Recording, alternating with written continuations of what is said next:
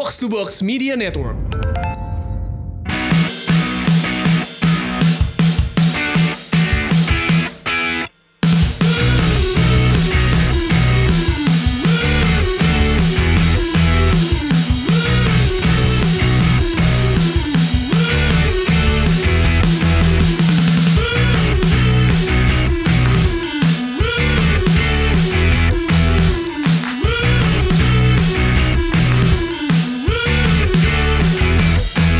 Datang di edisi spesial Box to Box tanpa ngomongin Manchester United. Apa itu MU? Yang penting, kita mulai dari yang paling penting ya. Bahasan yang sangat ditunggu-tunggu oleh para pendengar setia dari Box to Box. Betul. Liga Estonia Mesri Liga, liga terbaik di dunia. Nah, Hasil ini- yang besar terjadi pada waktu midweek kemarin ketika Tameka kalah 0-4 dari juara bertahan Flora Tallinn. Nah, karena Flora Tallinn ini adalah sebuah juara bertahan dan yang paling menarik adalah mereka hampir banyak pemain-pemain timnas Estonia itu berasal dari uh, Flora kan ya? Iya, itu ini tim yang ini kayak Real Madridnya Estonia nih. Jadi kemarin menang 4-0 dengan gol dari Lepik Kamsorga dan pemain impor dari Georgia.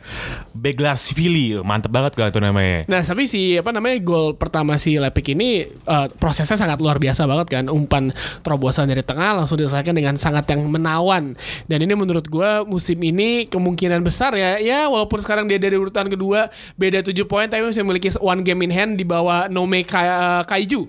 Nome Kaiju ini udah kayak apa? Kaiju tuh kemarin eh, ini apa namanya yang yang film itu tuh yang yang lo tahu tahu? rebut-rebutan. Yang rebut-rebutan. Pacific Rim, ah, Pacific Rim, yoi. Jadi sekarang Nome Kalju memimpin klasemen Mestri Liga Estonia dengan nilai 77, unggul 7 poin dari Flora Tallinn juara bertahan Eh si Flora ini masih memiliki one game in hand. One game in hand ya, nilainya 70 dan yang paling menarik adalah pertandingan Tameka lawan Flora Tallinn yang kemarin menang 4-0 Flora Tallinn penontonnya berapa yuk? Berapa? 224 Karena stadionnya Stadionnya gue gak tahu berapa bukan Oh, iya, bukan. Sementara kalau si Nome Kalju yang pemimpin kelas mencalon juara Stadionnya 650 Mantep kan Ini emang liga terbaik di dunia nih parah. Gini, eh, terus juga adalah yang menarik adalah kalau lo ngomongin soal Estonia, yang paling lo inget siapa? Oh Mart Pum dong. Mart Pum. Kiper legendaris ya. Yoi. Ketika apa namanya di pemain Premier League dia selalu memberikan kesulitan bagi tim-tim papan atas tapi ketika, ketika melawan tim-tim yang selevel sama dia dia jelek banget mainnya. iya, du- dulu dia main di Derby. Derby County. Sunderland juga pernah. Sunderland terus pindah ke Arsenal ya, Iya. pindah ke Arsenal jadi kiper ketiga kalau nggak salah gitu. Nah selain dari Marpum, kalau yang zaman sekarang yang paling tenar mungkin adalah Ragnar Klavan. Betul. Yang sekarang mainnya di Cagliari ya, habis dijual sama Liverpool. Gue pernah dua dua tahun lalu di pesawat dari Tallinn mau ke dari Tallinn gue mau ke Riga ibu kota Latvia kan.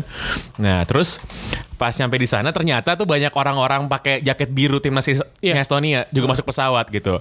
Jadi bayangin timnas timnas Estonia naik pesawat bareng sama penumpang biasa gitu kan. Jadi nggak yang nggak yang kelas bisnis nggak kelas apa mereka naik bareng gitu. Terus kan gue kepo kan. Itu zaman Klavan masih main di Augsburg. Augsburg, ya. Masih main di Jerman. Karena gue nggak kenal satupun siapa pemain Estonia, gue google aja kan lihat di Wikipedia yang, yang paling terkenal siapa nih. Iya. Gue lihat semuanya rata-rata main di Estonia kecuali satu nih, oh Ragnar Klavan, kaptennya kan. Gue cari yang mana muka Ragnar Klavan pengen ajak- pengen ajakin foto. Muka sama semua kan. Rambutnya pirang, brewokan semua sama semua nggak ada bedanya gitu. Ternyata gue tungguin tuh pas udah mendarat di Riga, gue tungguin satu persatu, gue liatin, gue cocokin mukanya mana nih kan mana. Ternyata nggak ada orang men. Ternyata orangnya nggak ada. Ya, mungkin dia malas ya main, main nama timnas juga. Eh, mungkin malah sama sama timnas ya. Eh, dan eh, nanti kita akan lihat kira-kira siapa yang menang di liga terbaik ini. Nome Kalju lawan Flora Tallinn masih tersisa. Ini kan gara-gara big match loh ini big match. Iya dan dia cuma 10 tim, cuma 10 tim. Lalu em, udah udah pertandingan ke-31. 30 31. Berarti eh, satu tim bertemu tiga kali. Tiga kali ya, tiga, Tiga kali, kali. ya. Jadi ini kelar sih bentar lagi sih liganya sih. Tapi enggak karena mereka total eh, apain eh, 40 kali eh kalau home and away home and away. Dua kali. Iya. Biar biar ini kan, biar apa namanya? Biar fair. Biar fair. Heeh. Nah, gimana? Mantep kan tuh nggak ngomongin MU, ngomongin Estonia makan tuh.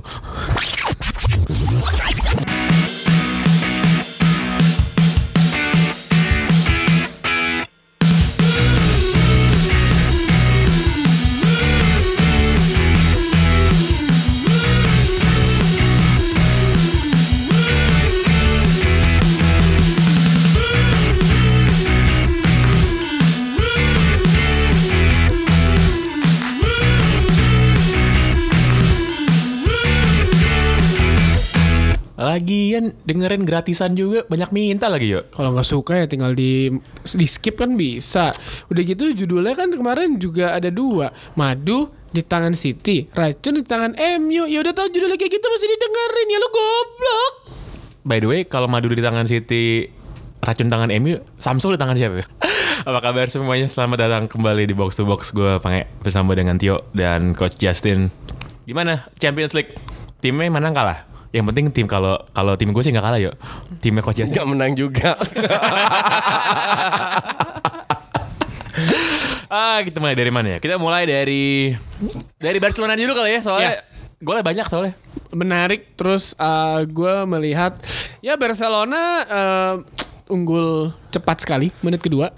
Coutinho, Coutinho ternyata gol dengan dengan versi dengan indah itu gua- siapa ya Pak? pemain ah, Sanchez ya yang eh, Wanyama Wanyama kepleset yang tiba-tiba kayak jatuh lah lu gimana ya bola belum lu belum di depan pemain lu udah jatuh Bentar, bentar. Gue tadi lihat video highlight Barcelona lawan Spurs Eh. di sebuah channel YouTube official. bagus ya Eh, komentatornya mantap. Mantap, Kenapa? mantul ya. Sampai ada yang komen di bawah gitu. Ini kok menyebut Coutinho-nya dikasih-kasih spasi sih. Jadi kayak Coutinho. Jadi kayak dia orang mana? Enggak, enggak, dia orang RRC. jadi jadi Coutinho. jadi gini untuk yang eh, YouTube channel yang itu eh, pas Piala Dunia saya pengisi suaranya ya kan. Uh menarik ya. Gue butuh dua hari untuk buka kolom komen. Itu pasti dia yang komen itu yang yang jadi komentator itu.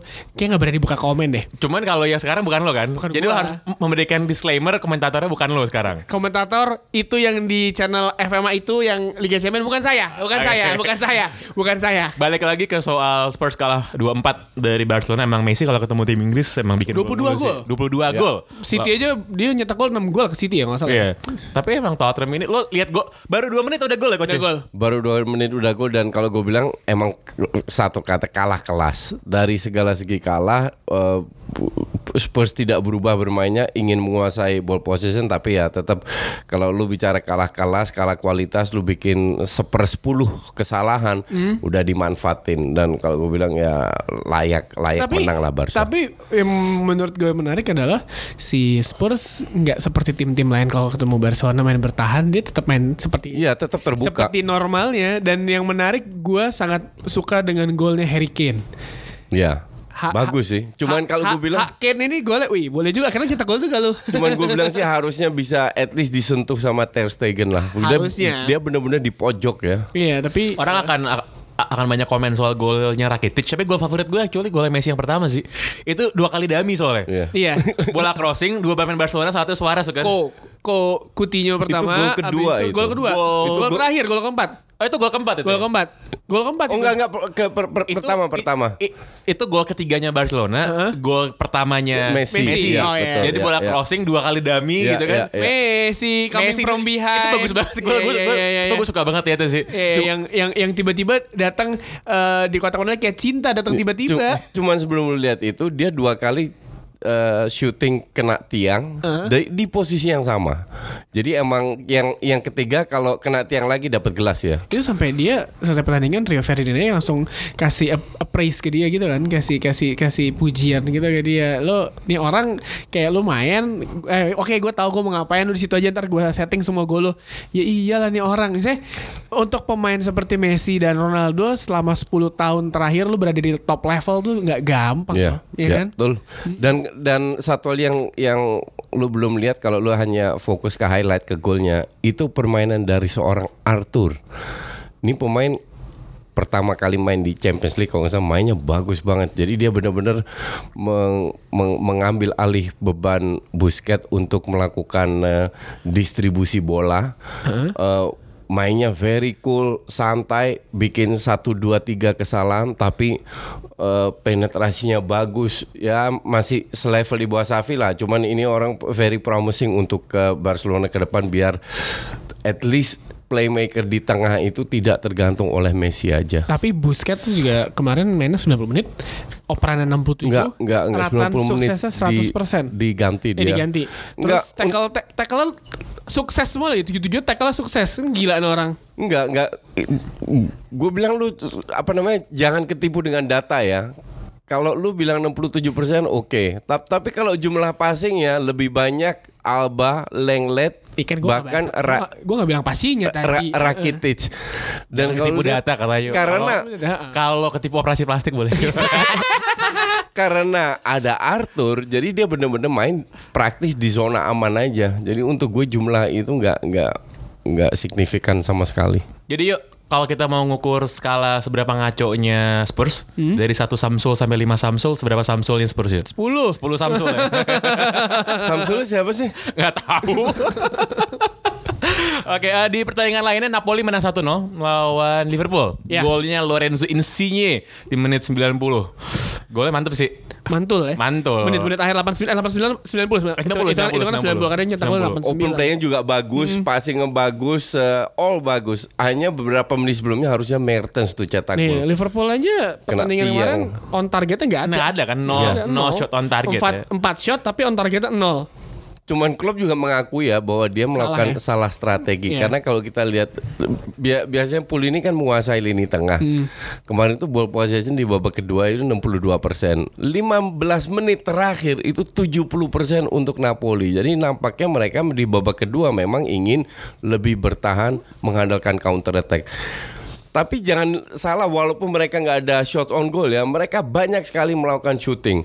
Cuman yang jadi masalah hanya tiga pemain mungkin sekali-sekali empat pemain yang di cover sama enam pemain Napoli. Makanya shotnya sering diblok lah, sering gagal serangan. Jadi mereka benar-benar juga dapat peluang, dapat kesempatan untuk menyerang. Tapi ya this is football kalau lo menerapkan apa namanya eh, strategi yang salah, yang kalau gue bilang tidak sesuai dengan kapasitas Liverpool yang sudah biasa menyerang, tiba-tiba main bertahan ya selesai. Coba-coba kalau yang timnya belum kalah di Champions League eh, musim ini coba bilang Samsul, Samsul. Samsul. Arsenal belum kalah.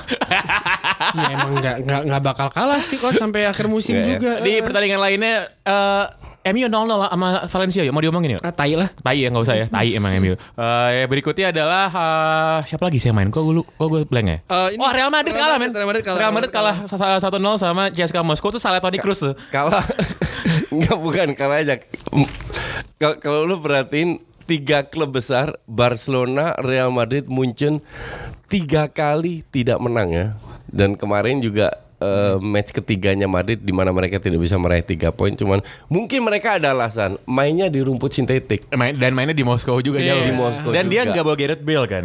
Nggak ada bawa. Sergio Ramos juga nggak. Ramos juga nggak ada. Gitu, itu nggak ada. Terus Bayern juga satu-satu sama Ajax. Ya, Ya, wah Ajax Bagus ya? itu kel- keren banget. Harusnya dari sisi ball possession mungkin Ajax sedikit kalah tapi kalau lihat pemain muda gitu mentalnya luar biasa, berani fight, ketinggalan dulu. Bahkan di awal babak kedua mereka mendapatkan dua peluang besar yang harusnya bisa jadi gol. Nah ini yang pernah kita bahas juga coach yang itu yang eh, Bayern Munchen nggak, yang di mana mereka masih mengandalkan dua pemain Robben Ya, dan juga ya, Ribery, ya. mereka mau tidak mau harus segera mencari pengganti. Dan kemarin juga. ini, ya, Ya, kan kemarin betul. juga masih main Ya, itu kan. ya, Jadi ya.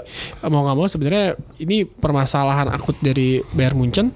Apakah mereka bisa cepat dengan dengan cepat regenerasi? Joshua Kimmich sudah datang menggantikan Philip Lam Ya. dan beberapa pemain lain. Tapi untuk dua pemain ini sepertinya untouchable so far ya kan. Ya Koman ada cuman dia dia dia cedera cuman sa- satu hal yang gue nggak habis pikir juga eh, apa namanya wa- waktu Özil protes-protes soal timnas dikritik sama sama banyak petinggi Munchen terutama ya bahkan Orang-orang Bayern biasa. Bahkan mereka bilang kapan sih terakhir uh, Özil main bagus?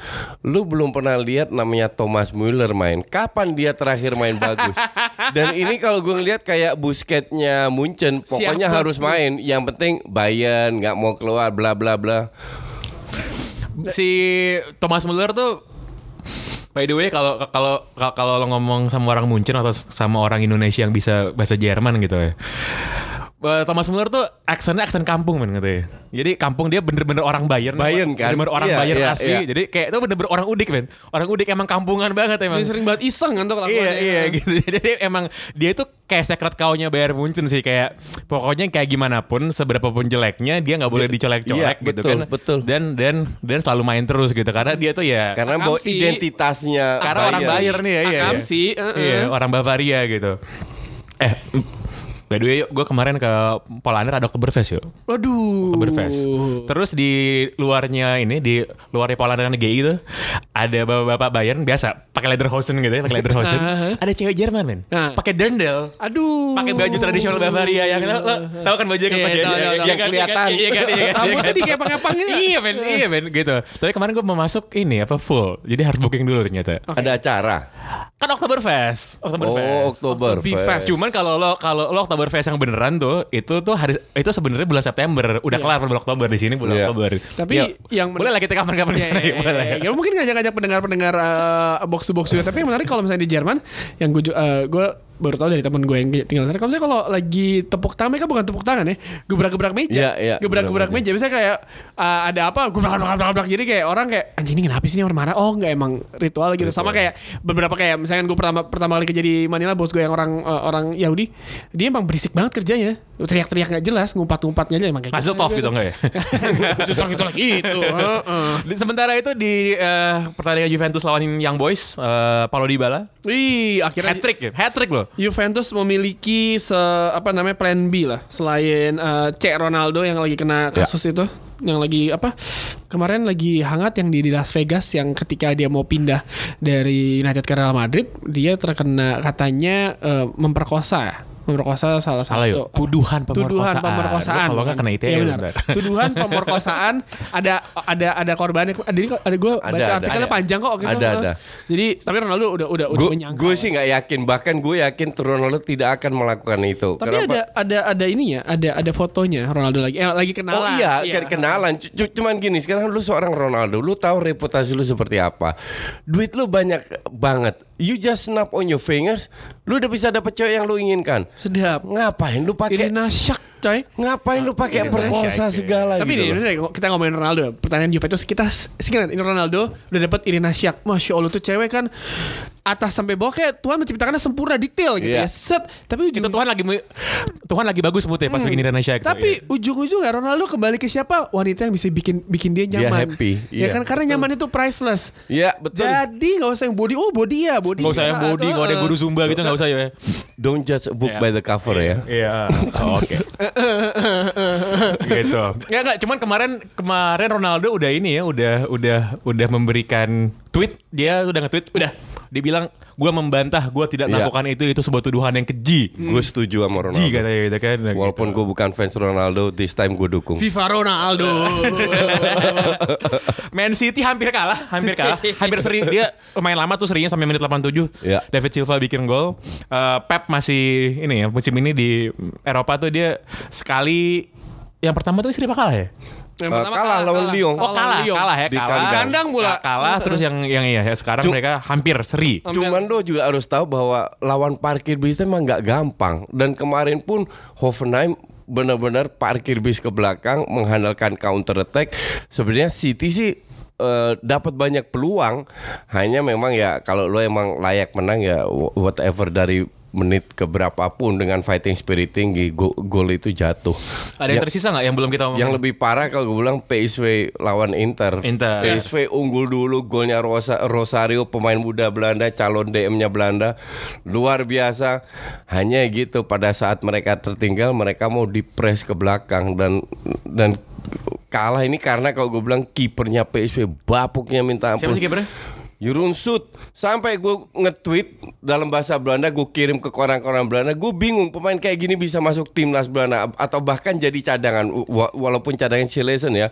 Ini pemain berkali-kali Pada saat momen yang penting Lawan n- eh, Tim yang besar Under pressure lah Selalu bikin blunder ya. Ini Ya, gua lihat, Gara-gara dia tuh Dua kali salah dia itu Bisa kebobolan Kan kita agak cabi ya ini ya. Agak cabi ya enggak? Ah sampah gak usah dibahas lagi Raja Nenggolan coach yang 27 umurnya. Yang paling mantap yuk dia pernah dua, dua musim bermain di klub legendaris. Walwijk. Udah 11 caps ya dia ya. Udah 11 caps loh jadi. Iya, tapi kayak caps yang bukan caps yang penting. Lu ikut main friendly kan juga caps dihitung. Iya iya iya, tapi tetap aja lah. Ini. Borussia Dortmund akhirnya menang eh menang 3-0. Paco Alcacer akhirnya sukses mengembalikan apa kemampuannya dia setelah musim lalu. Setelah diasingkan ke Barcelona selama beberapa tahun. Dan yang menarik jagoan. Jadon Sancho ya. Main Jadon Sancho. Jago Jadon Sancho ya. Lagi keren Jadon Sancho Dortmund. gue main. Ranking satu men di iya. Bundesliga. Dortmund ya si pelatih jago sih si. Jadon Favre, Sancho- Lucien Jadon Lucien Sancho- Favre iya. Jadon Sancho setahu gua dia ngasih umpan deh. Eh ya benar, ngasih umpan yang ke gol pertama. Umpan terobosan Terus Marco Reus juga ngasih umpan, menarik sih. Jadon Sancho ini umur 18 loh. Dan dia kan Jebolan Academy City. Academy City terus dia mikir kan daripada gue gak main-main mending gue pindah Ya, ke tempat betul. di mana gue bisa main aja. Dan Iya, dan ingat Dortmund doi. dua, dua tahun lalu nggak salah dia kan lagi main di Piala Dunia, akhirnya disuruh pulang. Ini juara dunia ini loh. Juara dunia, Juara dunia ini. Disuruh pulang karena saat itu Dortmund kurang pemain, main buat main di Liga Champions. Akhirnya dia balik, ya ninggalin temen-temennya, walaupun ditinggalin, dia tetap Inggris tetap juara dunia. Ya nggak? Ntar juara dunia lagi. Ya ya ya. ya. Coming home. It's gonna Udah stop. home. Next It's next coming, object. Football's coming home.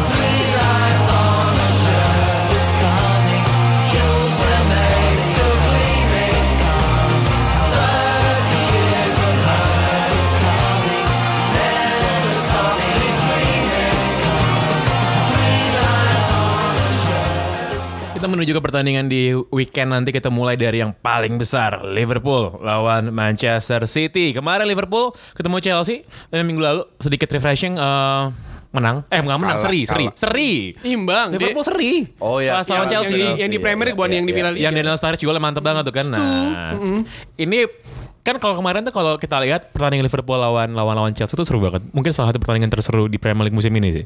Karena begitu open gitu kan. Nah, Liverpool lawan Man City ini punya potensi juga untuk jadi untuk jadi pertandingan yang terbaik juga sejauh ini gitu. Kalau misalkan City kalah lagi, ini Pep nggak belajar dari kesalahan musim lalu mereka di mana tahu Liverpool dua kali berapa, berapa kali ketemu City di Champions ketemu ketemu juga kan Liverpool ketemu City sama kelakuannya ya Klopp si Pep digituin sama Klopp masa kalau misalnya mu- ntar di weekend nanti digituin juga ya bagaimana dong?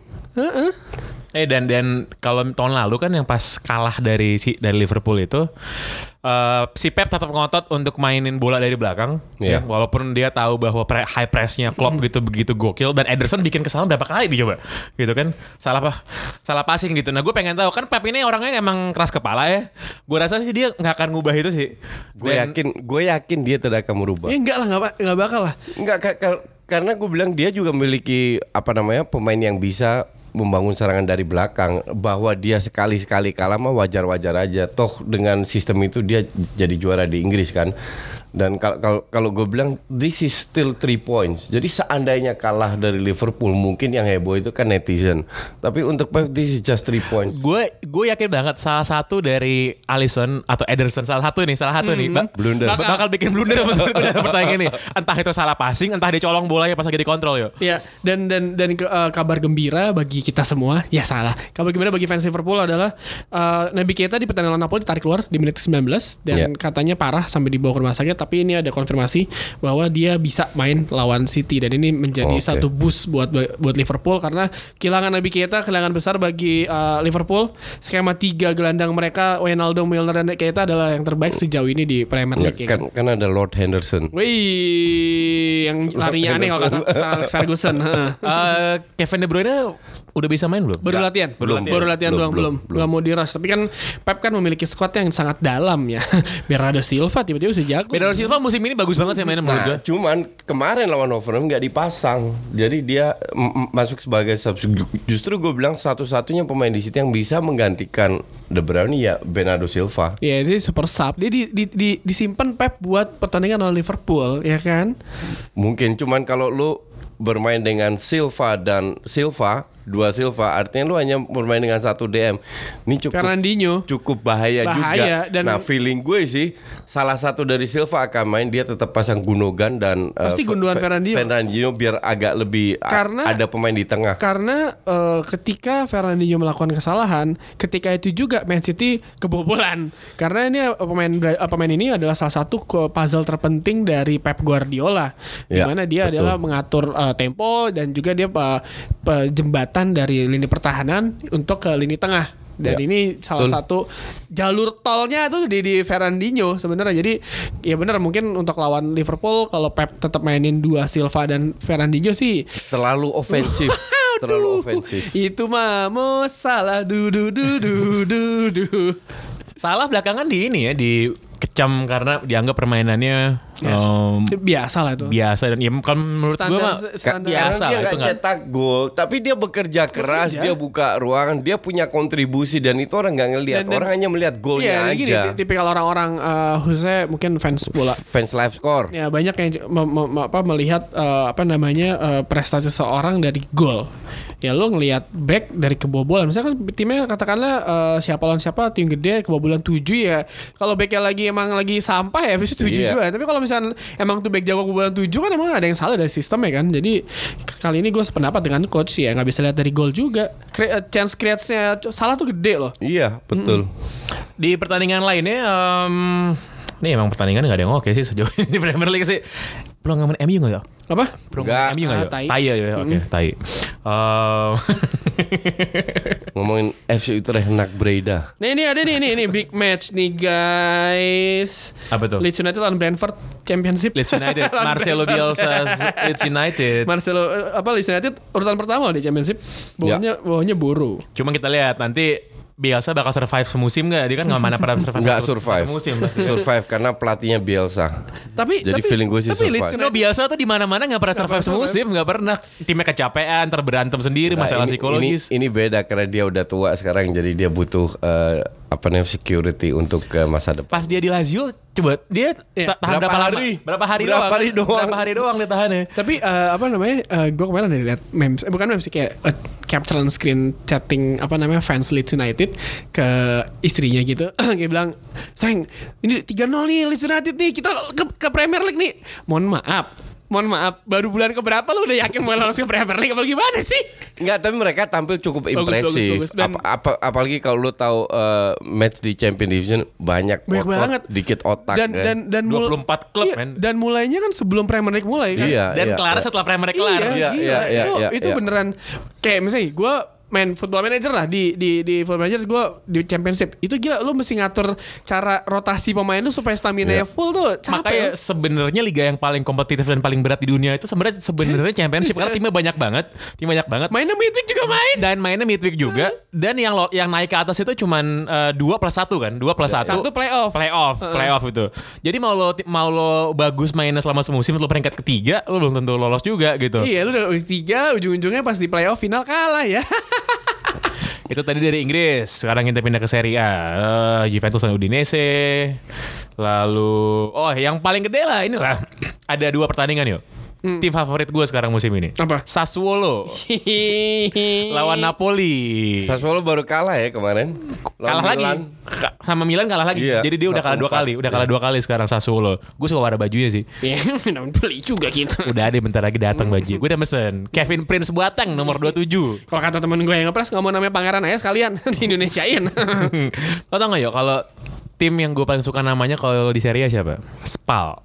Kenapa itu kayak singkatan di internet men? Kayak BRB, ROTFL, apalagi sih eh, LMAO, LOL LOL, Spal. cocok kan? Cocok kan? Em, ya kita- kita next lagi pindah ke La Liga. La Liga ada seru gak coach? Gak ada coachnya? La Liga seru lah. Barca lawan Valencia. Nah, ini mah Valencia yang sempat terpuruk tapi Gimana ngomongnya? Valencia Valencia Iya. kayaknya jadi B soalnya. Valencia yang sempat terpuruk dan eh, nampaknya setelah MU mereka mulai bangkit ya Siapa? karena mereka pulang punya seorang Andre Silva. Wih, Wedes Andre. Silva di di Milan katro banget gitu nyampe Spanyol bikin gol mulu buset. Wedes Ja- Jadi untuk gue sih ini sa- salah satu big match dan eh, kita tahu bahwa Barca sudah tiga kali kagak menang. Jadi sudah waktunya mereka meraih tiga poin lagi starting from yesterday kan. Dan yang paling menakutkan Luis Suarez 5 gol di 7 pertandingan terakhir melawan Valencia. Sangat menggigit penampilannya ya. Hmm, menggigit sekali. gigit, gigit tangan siapa lagi? Eh, kita beralih ke liga terbaru yang jadi favorit gue yuk. Turkish Super League. Hmm. Gitu. Ada siapa tuh?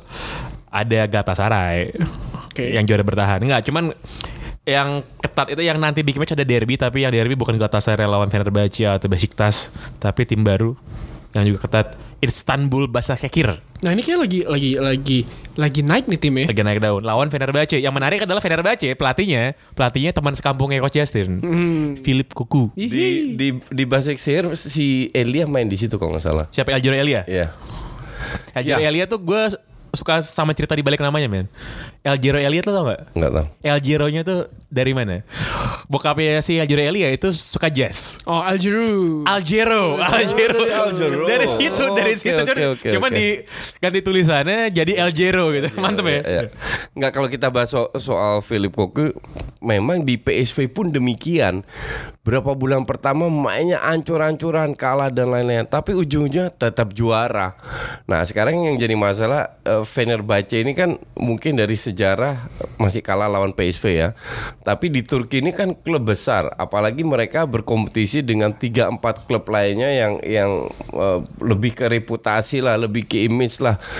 Jadi apa namanya kalau kalau eh, di PSV dia mendapatkan kredit, gue nggak yakin di Fenerbahce ini dia bisa mendapatkan eh, kredit untuk merubah sebuah taktik yang berbeda sesuai dengan PSV karena prestasinya Fenerbahce ini kalahnya benar-benar konyol. Tahun pertama kan dia di, di Tahun Fenerbahce pertama ya ya M- memang dia butuh waktu dia pelatih bagus cuman apakah cocok dengan pemain-pemain kan belum belum tentu Iya, karena Fenerbahce di match terakhir itu kalah 3-0 dari Rizespor. Ini juga gue yakin juga lo pasti banyak yang nggak tahu. Rizespor tuh tim peringkat 15. Fenerbahce tim peringkat ke-14 gitu.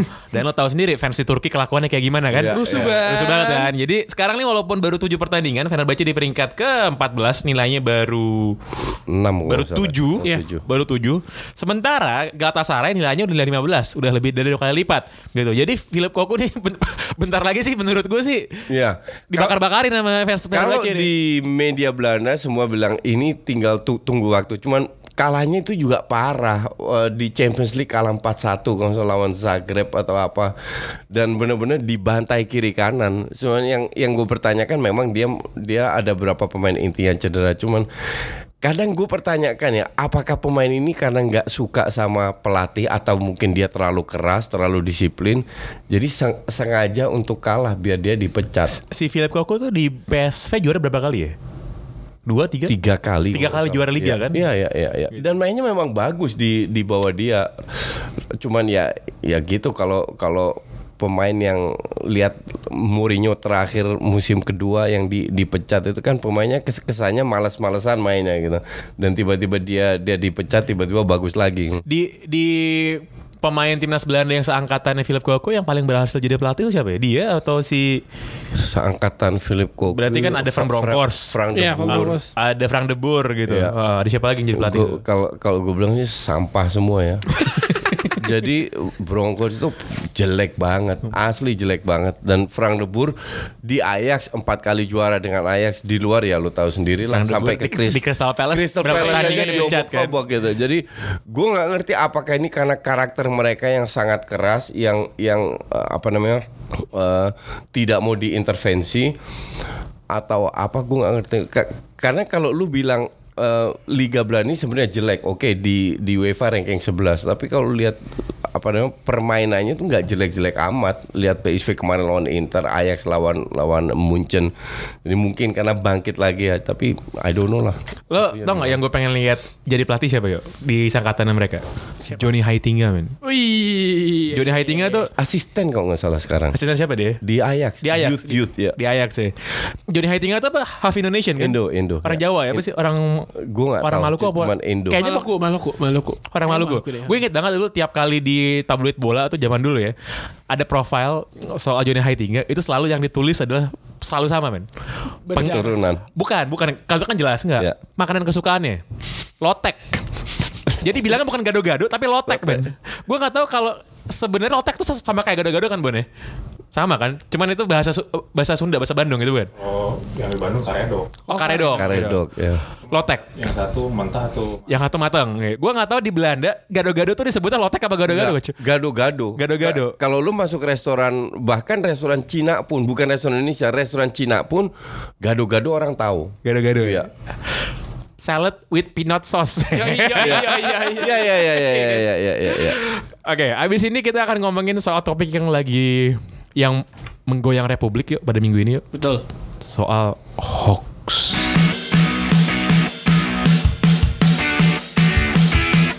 Yes, eh yang namanya hoax ya, hoax orang bilang. Sebenarnya kalau ngomong hoax sama hoax enakan ngomong hoax sih ya. Enak kayak karena karena gini, eh, dulu sebelum kata-kata itu terkenal di jagat Indonesia sekarang itu selalu dipakai di Kaskus karena gue nggak kalau lagi di forum Gue gitu. tahu banget apa deh. No, pick hoax. Iya. no pick hoax kan, no pick hoax kan. Enggak, soalnya kalau hoax itu kan kayaknya kan hoax tuh kan kalau ho- hoax tuh kayak karena dua suku kata hoax tuh loh. Kayak lebih nampol gitu. Nah, mau ngomongin soal hoax di uh, sepak bola, biasanya itu selalu menyangkut sama dua hal sih biasanya. Soal agen-agen pemain yang ngejual-jualin pemain yang aneh-aneh dan berhasil dan pemain yang ngaku-ngaku bisa main bola ternyata enggak. Di Inggris nomor satu gue nggak tahu apakah lo inget atau lo pernah tahu pernah baca. Tapi dulu di Southampton itu ada pemain namanya Ali Dia Iya. orang Senegal. Kenapa dia terkenal? Karena dia main di Southampton tahun 96. Jadi dia sekarang setelah sekian lama bermain di lower levels di Prancis dan di Jerman dan dia trial di Gillingham sama di Bournemouth failed. Jadi dia Oke. trial di lower league di Inggris failed, nggak lolos trial. Nggak lolos trial. Lalu dia masuk ke klub non liga. Tiba-tiba, tiba-tiba dia dapat kontrak sama Southampton. Graham Souness. Graham Souness nih. Eh. Pelatih Graham Souness. Kenapa? Karena eh Souness ditelepon. ditelepon sama orang yang mengaku eh, George Weah. Jadi dia nggak pernah ketemu nih, ditelepon sama George Weah. Lalu si orang yang mengaku Weah ini bilang, eh masukin sepupu gua dong, bisa main bola nih jago. Namanya Ali Dia gitu. Graham Souness kan lo kalau tahu tahun 90-an, 90-an George Weah itu kayak kayak Messi zaman sekarang lah. Jago banget, Jago ya. banget, jago banget. Si Graham Souness merasa bahwa anjing gue gue ditelepon sama George Weah nih, punya sepupu. Ya kalau kemampuan setengahnya George Weah juga gue ambil deh, diambil lah kan. Nah ini emang goblok ke emang goblok ke Graham Souness sih. Ini beli ini beli kucing dalam karung tapi enggak cuma dalam karung, udah dalam karung pun ditaruh di box bola yuk gitu. Jadi emang Nggak tahu. eh. nggak tahu gitu kan. Terus yang yang menarik juga sih Sonus pernah bilang ke wartawan di lapangan latihan Southampton sebelum pertandingan lawan Leeds nih, dia bilang dia bermain dengan WH di PSG Iya. dan tahun lalu bermain di divisi 2 Jerman. Iya. Ya gimana Dan dan katanya Ali dia ini punya 13 caps buat timnas Senegal.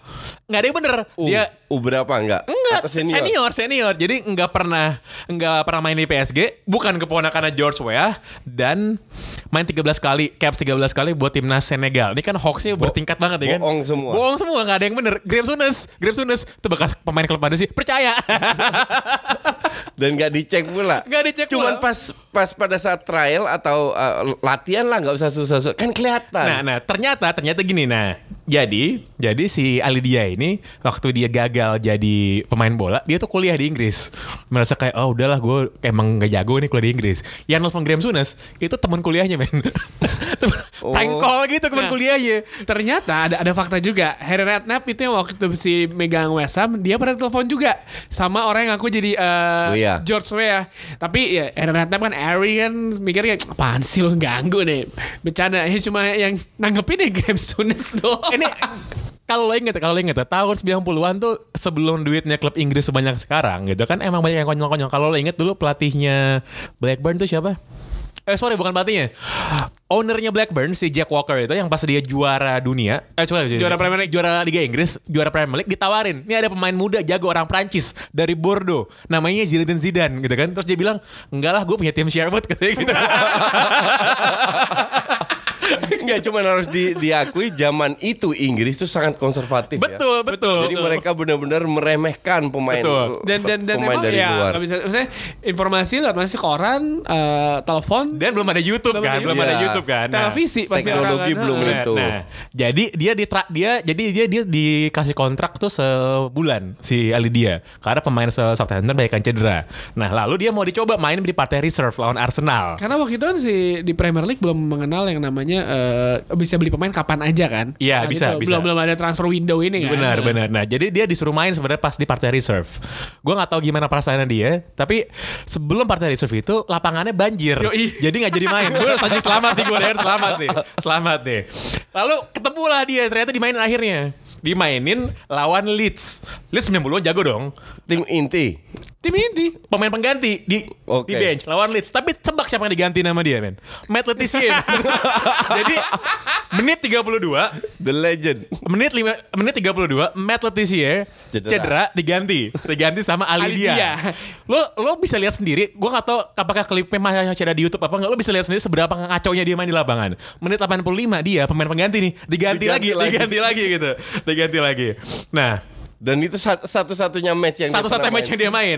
Ya, Leeds menang 2-0 dan Matt Letitia ngomong habis pertandingan. Katanya ini si Ali dia nih kayak Bambi di atas es katanya. kepleset kepleset gitu-gitu kan. Nah, eh, ya dia dikontrak sebulan, dua minggu diputus kontraknya sama Southampton. Diputus terus dia main non liga bentar terus Nah, udah. tapi apa namanya eh, ada komentar si Letizier lanjutin yang tadi bilang eh, si Letizier bilang ia seperti ayam tanpa kepala tapi yang paling lucu adalah ia berlari ke daerah di mana tidak ada bola.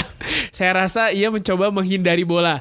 Saya rasa ia ia pikir jika ia tidak menyentuh bola maka tidak ada seorang pun yang tahu seberapa buruk dirinya itu kayak kalau lo main game FIFA yang apa yang namanya yang perorangan gitu Iya. ya Kayak bolanya ke mana lo kabur ke mana gitu kan. Kayak takut gitu kalau dia pernah main bola gitu. Nah nah yang menarik adalah yang menarik adalah dia kelar main bola dia kuliah men. Dia kuliah di Inggris Northumbria University belajar tuh nggak apa pelajarannya? Bisnis. Dan lulus. lulus lu- lulus. Tahun 2001 2003 MBA men. Dia dapat MBA dari San Francisco State University. Jadi dia punya gelar sarjana dua. Master pula gitu kan. Gue yakin pas dia pas dia bikin paper tau nggak apa paper kan? Pengalaman gue. Membisniskan diri sendiri untuk main bola gitu. Tapi Ali Dianya tuh udah ngaco kan? Udah ngaco gitu. Ada yang lebih ngaco lagi sih yo. Ada yang orang Brazil siapa namanya Nih, dia ini eh, bernama Carlos Hendrik, julukannya The Kaiser. Karena se- Ah, iya. karena selama 24 tahun dia menjadi pesepak bola profesional di tim-tim Brazil, Botafogo, Fluminense, Meksiko, Amerika Serikat dan Prancis. Vasco da Gama juga ya Berapa Dan- total? Ber- berapa klub? Aduh, eh, ada Nih, nih ya? dari dia at least at least ada empat tim gede Brazil tuh Botafogo, Flamengo, Fluminense sama Vasco da Gama itu tim-tim gede semua. Ya, ya. Total tuh ada 10 mungkin timnya dia. Total selama 24 tahun dia main eh, sebagai pesepak bola profesional. Dibayar dengan profesional, dikontrak dengan profesional, Gak pernah, nyentuh pernah main sekalipun. Nggak pernah nyentuh bola di lapangan. Alasannya Ini- ada eh. Ini yang gue nggak habis pikir. Nggak, at least kalau lu berusaha untuk ke untuk jadi jadi pemain atau lu ngelamar lah. Kalau gue sebagai klub, entah itu klub amatir atau klub whatever klub apa, gue pengen lihat dia dulu. Orang yang nggak bisa main bola, dari larinya aja udah ngawur, dari sentuh bolanya udah ngawur, dari passingnya ngawur. Kok bisa dikasih kontrak Nah, gitu dia, loh? Dia ini dari umur 10 tahun tuh udah dicari pencari bakat karena emang dia punya kemampuan. Tapi Oke. ternyata dia tuh enggak kayak gue bukan di bola deh atau apa gitu. Tapi dia bisa main bola. Bisa, dia bisa main bola. Nah, gini, jadi si Carlos Kaiser ini dia itu bentuk badannya postur atletis. Oke, Kayak atlet, iya, kayak atlet. iya, Hanya nggak bisa main bola aja gitu. Dan gaya hidupnya dan gaya rambut segala macem itu kayak atlet. Glamour. Oh, glamour rapi. banget, glamour banget. Jadi kalau cuma looknya doang, main bola nih orang percaya. Oke, dan dia temenan sama pemain bola. Dia teman baiknya dia itu Renato Gaucho. Iya, Pemain Brazil tahun 80-an tuh kan yang lumayan top gitu. Nah, tapi yang namanya konspirasi itu kan gak cukup cuma satu pihak doang kan. Jadi jauh sebelum ada yang dikenal dengan hoax dan fake news dan kawan-kawan, Carlos Kaiser itu punya teman wartawan. punya teman wartawan, tugasnya tuh bikin artikel bodong di koran, membesar-besarkan seberapa jagonya dia. Iya, iya. Gitu. Bisa juga sih. Bisa juga kan. Nah, jadi apa namanya em, saking hebatnya dia dulu reputasinya ya bukan permainannya. Pas dia main di Puebla itu, Puebla tuh- Meksiko. di Meksiko, dia ditawarin pindah warga negara. Mau dinaturalisasi untuk jadi pemain Meksiko gitu. Dia- Tapi dia, main match. main. Enggak, Oh, dia main. enggak. Kagak, Gini, kagak. Nah, jadi gini. Nggak main. Gimana lu nggak nggak Nih. pernah main mau ditawarin Karena- warga negara? Karena si si Hendrik ini, si Kaiser ini, dia pas eh, dia kan main penyerang tengah.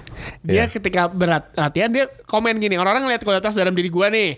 Eh, gua nembak dengan baik, gua kuat. Nah, tapi dia tuh nggak suka sama Meksiko. Jadi dia mencari cara gimana caranya untuk keluar dari klub itu. Dia bilang gini, ada komen eh, komennya dia bilang gini, begitu saya tiba di sana, saya ingin pulang. Dia tuh Iya. benci sama makanan di sana kan. Oke. Dia benci, dia ternyata udah benci juga sama main bola. Terus dia bilang, saya tidak ingin ber- eh, saya tidak ingin eh, bermain. Terus dia eh, apa namanya ada bermain di beberapa pertandingan persahabatan. Itu kan bukan bukan official, Iya, persahabatan. iya, iya.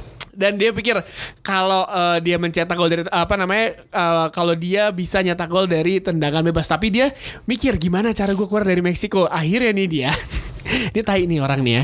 Dia memi- eh, dia kayak minta bola pas lagi latihan, Iya. kayak siap untuk mau, mau nendang gitu. Tiba-tiba dia langsung jatuh, megang paha, bilangnya nyeri otot, nyeri Cedera. otot gua cedera. Jadi dia komennya gini, mereka melakukan segalanya untuk membuat saya bermain. Saya akan mengatakan saya mengalami nyeri otot. Bagaimana mereka akan membuktikannya? Kalau nyeri ototnya susah juga dibuktikan. Iya, Emang iya. kampret nih orang Nah, nih. Emang pokoknya tiap kali dia disuruh main pasti alasannya cedera, nggak nggak bisa main. Nah, pas dia mau pas dia di Meksiko untuk meningkatkan image sebagai pemain bola yang top banget, dia tuh suka eh, beli telepon mainan.